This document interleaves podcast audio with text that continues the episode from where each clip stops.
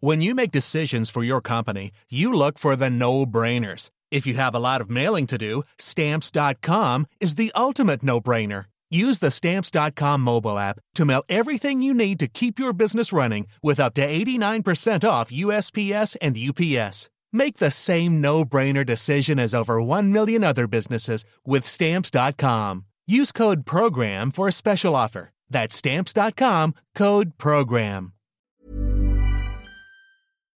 Bienvenue pour ce rendez-vous hebdomadaire des 10 minutes de géopolitique. Comme chaque semaine, nous allons essayer de faire un tour de l'actualité hebdomadaire.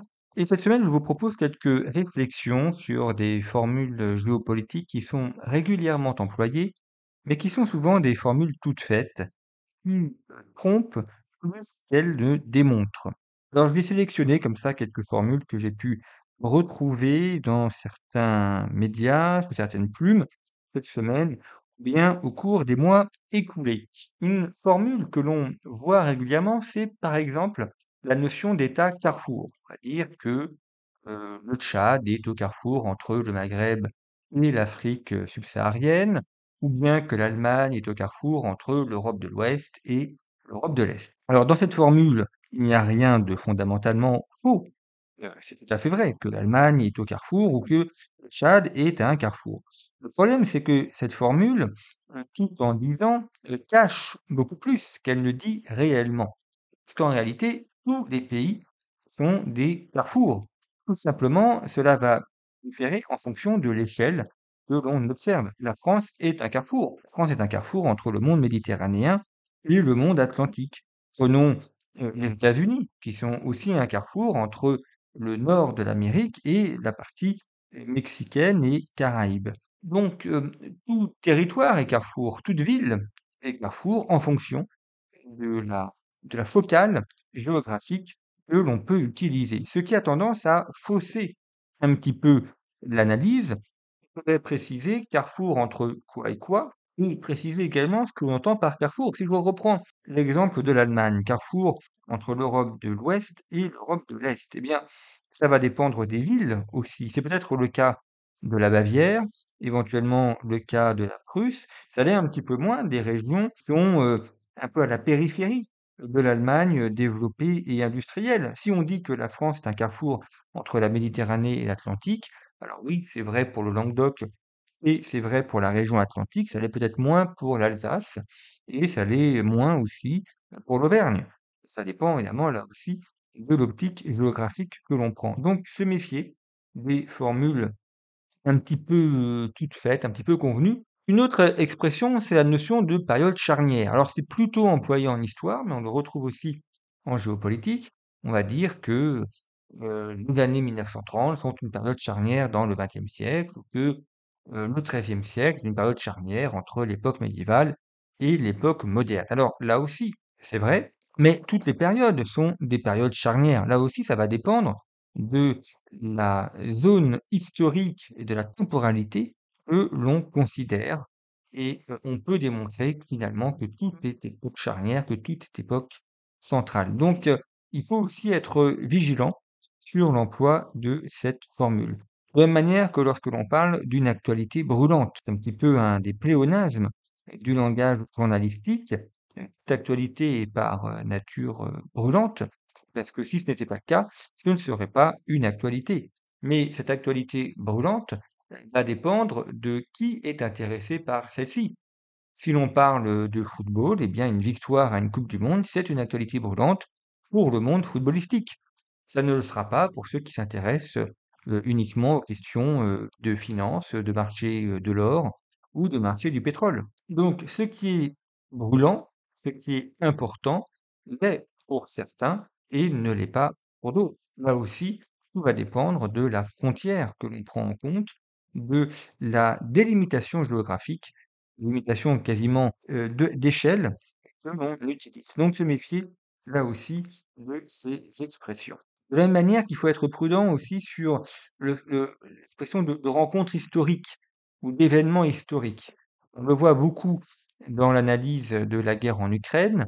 On a parfois l'impression que tout est historique. Alors, Erdogan rencontre Poutine, c'est historique, ou euh, il y a euh, le fait de donner ou de vendre des chars à l'Ukraine, ça devient aussi un événement historique. Alors, attention, là aussi, ce sont des événements importants, des événements importants à replacer dans leur contexte historique et d'actualité du moment.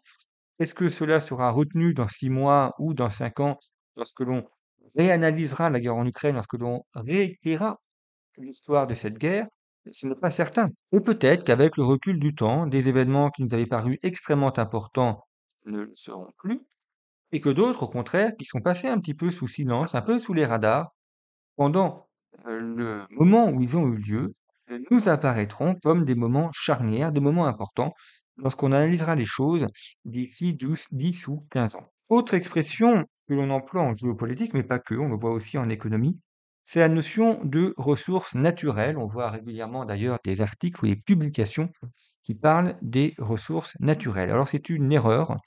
Cette expression n'a pas de sens puisque les ressources ne sont pas naturelles. Toute ressource n'existe que parce que l'homme a la capacité de les traiter, de les utiliser. Le pétrole a toujours existé.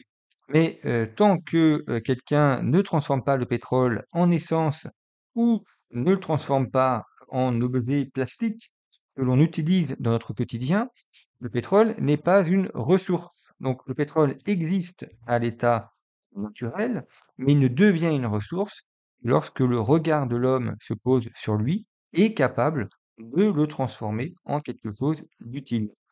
Pensons au silex. L'âge de pierre ne s'est pas terminé par la fin du silex. Il y a toujours du, silex, il y a toujours des pierres, et pourtant, l'âge de pierre, s'est terminé, parce que le silex n'est plus une ressource, alors qu'il était une ressource essentielle à un moment donné de l'histoire pour faire du feu et pour avoir euh, des outils tranchants.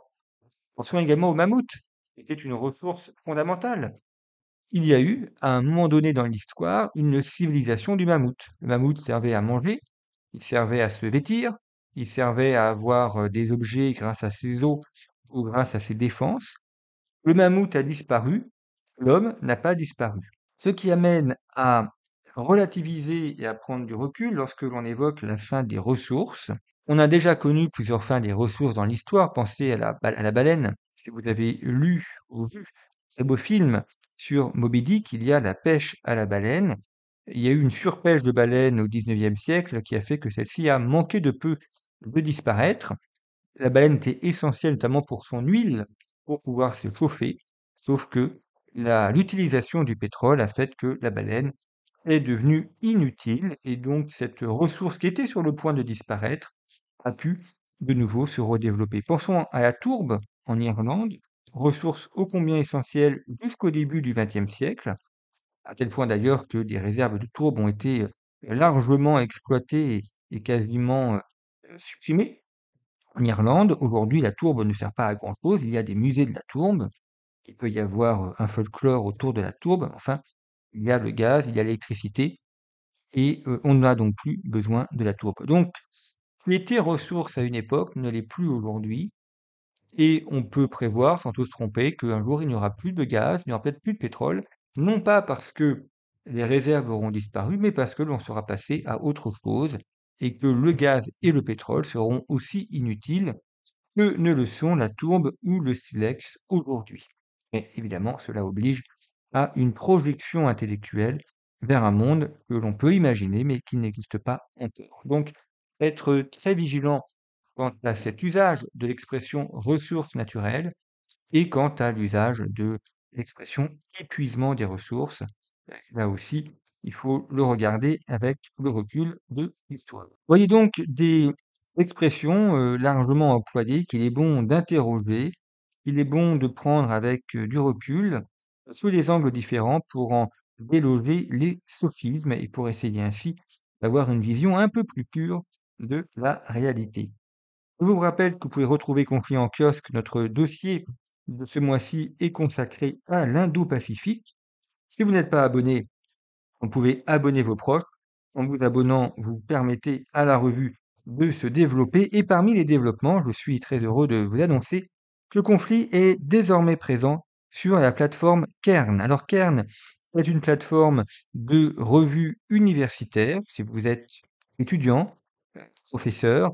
Vous avez peut-être l'occasion d'utiliser cette revue. Vous pourrez retrouver tous les trimestres un numéro de conflit intitulé Les cahiers de conflit où sont publiés des articles universitaires de géopolitique. Donc en format différent de celui que l'on retrouve dans la revue, format autre, mais là avec des articles de style plutôt universitaire.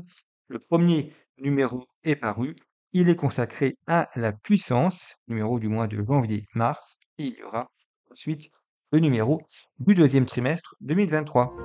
Merci pour votre fidélité, à très bientôt.